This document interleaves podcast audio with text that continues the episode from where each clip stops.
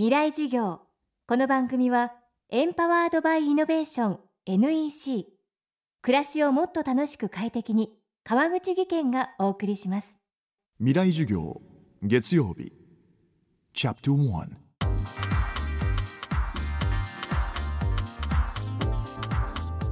未来授業、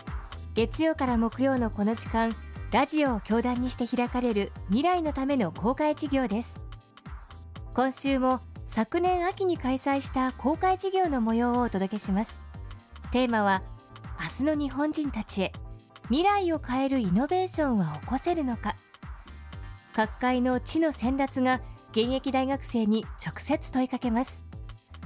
今週の講師は建築家伊藤豊雄さんです。日本が世界に誇る建築家で、仙台メディアテイク、多摩美術大学図書館、台湾大学社会科学部棟などの建築で知られ、日本建築学会賞作品賞、ベネチアビエンナーレ金獅子賞、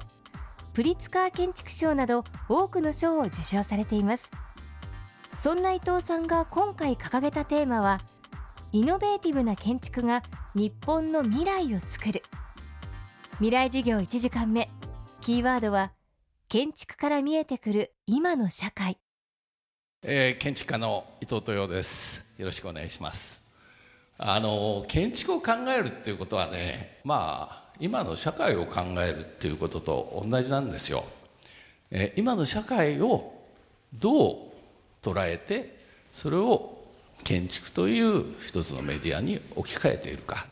そのことだけが僕にとってはまあ最大の問題だと思っています。それでまずですね、東日本の大震災からさんねんはんぐらい、えー、日本は何か変わったんだろうか、えー、まず震災後、えー、被災地、津波のエリアに行った人って、赤いあの丸を上げてみてくれる？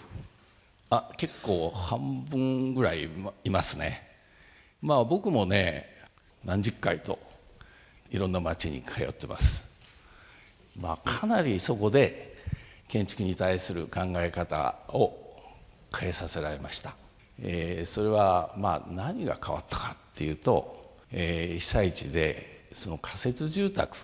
まあどこ行っても大体これだよね。これは僕はひどいと思った。なぜひどいか、まあ狭くて、えー、性能がそんなに良くない、これはしょうがないよね。急いでたくさんの人を収容するために作らなくてはならない。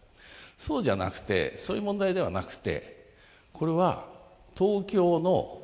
ワンルームマンションをもっと貧しくして、ここに横に並べただけだっていう問題です。で、えー、ここに入ってる人たちと話してみると、えー、この人たちは、俺たちは昨日まではちじゅうつぼとかひゃくつぼの家に住んでたんだぞ、えー、そういう人たちがここに来て、まあ狭いだけじゃなくて、こんな隣と何の関係もなく扉いちまいだけで仕切られている、そんなところに住まわされた時に、これは家じゃねえよって思ってるわけですよ。で、えー、この被災地の人たち、みんな農業とか漁業やってた人多いから、そういう人たちはあまあ隣の人ともう通過で、えー、縁側越しに話をしたり、えー、土間から入っていって話をしたり、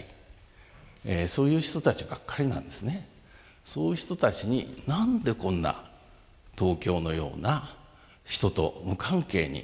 過ごす、プライバシーだけを最優先するような